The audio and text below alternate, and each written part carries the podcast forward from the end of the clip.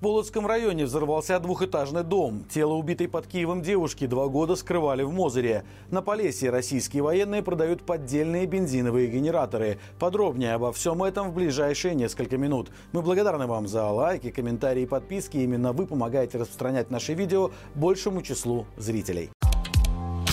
Вечером 5 декабря в агрогородке Захарничи Полоцкого района произошел взрыв в двухэтажном доме. Спасатели вытащили из-под завалов 47-летнего мужчину. 83-летнюю женщину еще до их приезда спасли очевидцы. Пострадавшие находятся в реанимации Полоцкой центральной городской больницы. Их состояние оценивается как тяжелое, но стабильное. Со слов спасенного мужчины, его мать находилась в соседней комнате, а он решил покурить на кухне. Открыв форточку, он подкурил сигарету, и в это время произошел взрыв. Также в детское отделение отделения был госпитализирован 13-летний ребенок с сахарным диабетом первого типа из-за резко повысившегося уровня сахара в крови. Еще 11 жильцов были эвакуированы. Как рассказали в облисполкоме, созданная после происшествия комиссия предложила на ночь поселить их в Полоцкую гостиницу с питанием, но люди предпочли отправиться к родственникам и знакомым. Также пострадавшим предложили временное жилье на время ремонта дома. Специалисты проведут обследование несущих конструкций. Вероятно, после этого в ближайшие дни начнутся восстановительные работы. Что стало причиной взрыва, пока точно не установлено.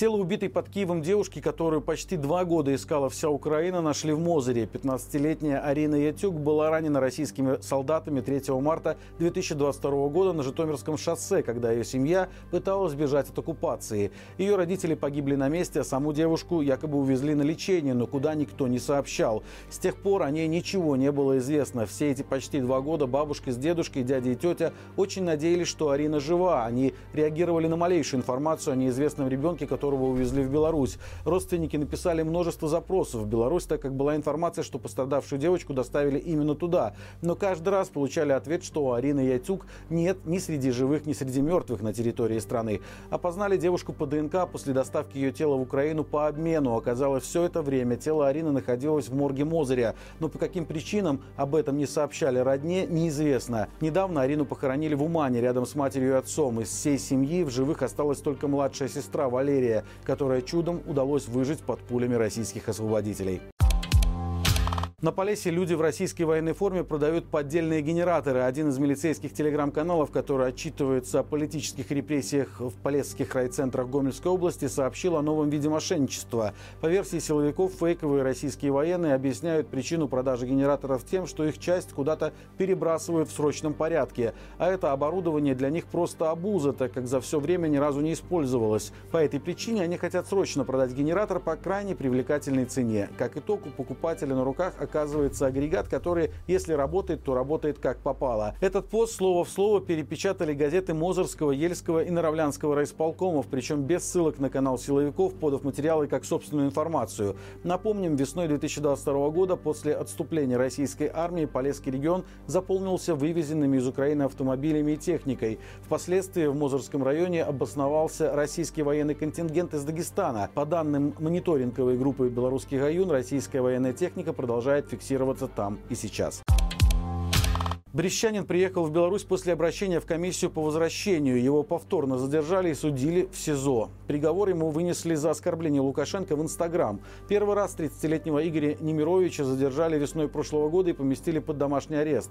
Однако Брещанин смог избежать и уехал в Польшу. Осенью он написал в комиссию по возвращению уехавших из-за репрессий белорусов и позже вернулся домой. Факт обращения в комиссию не признали безоговорочным основанием для вывода о его раскаянии, отмечает «Весна». 27 октября его повторно задержали и поместили под стражу. В суде Брещанин полностью признал вину и рассказал, что фотографию опубликовал, поддавшись негативным эмоциям. Судья признала Немировича виновным и назначила год колонии общего режима. Детей в Добрыше доверили бывшему уголовнику, который покалечил человека. В местных СМИ появился отчет соревнований по мото-многоборью, которое прошло в райцентре. Организатором состязания выступил Павел Канин, глава гомельского филиала знаменитого пропутинского байкерского клуба «Ночные волки». В январе 2013 года вместе с двумя другими байкерами избил в своем клубе гомельчанина, который в итоге потерял зрение на один глаз. Агрессорам тогда дали по 6 лет колонии и обязали выплатить компенсацию потерпевшему. Судя по всему, Луканин уже вышел на свободу и теперь учит детей мотоспорту. Естественно, в районной газете про прошлое байкера никто не вспомнил, как и про идеологию поддержки российского нападения на Украину и полного отрицания белорусского языка и культуры, которую транслирует клуб «Ночные волки». В Смолевическом районе выявлено около 5 гектар неубранного картофеля. Такое заявление сделали сотрудники Комитета госконтроля Минской области. По расчетам специалистов, под снегом оказалось около 150 тонн этой культуры. При этом, согласно данным государственной статистической отчетности, на 1 декабря уборка картофеля в районе была полностью завершена. Буквально пару дней назад в Крупском районе также было найдено неубранное поле, правда в этом случае речь шла о кукурузе. Тогда администрация хозяйства, которому принадлежали 35 гектаров замороженного урожая, объяснили ситуации тем, что влажность почвы не позволяла технике выйти в поле, а холода пришли вместе со снегопадами. К слову, появление прокурорских работников ускорило процесс, и кукурузу начали убирать прямо по снегу. Стоит отметить, что в этом году силовики активно взялись за фальсификации и приписки в сельском хозяйстве, но при этом даже на государственном уровне для улучшения статистики в стране принимаются нелогичные решения. Например, теперь в итоговую цифру собранного зерна включают и урожай рапса, хотя он никогда не был зерновой культурой.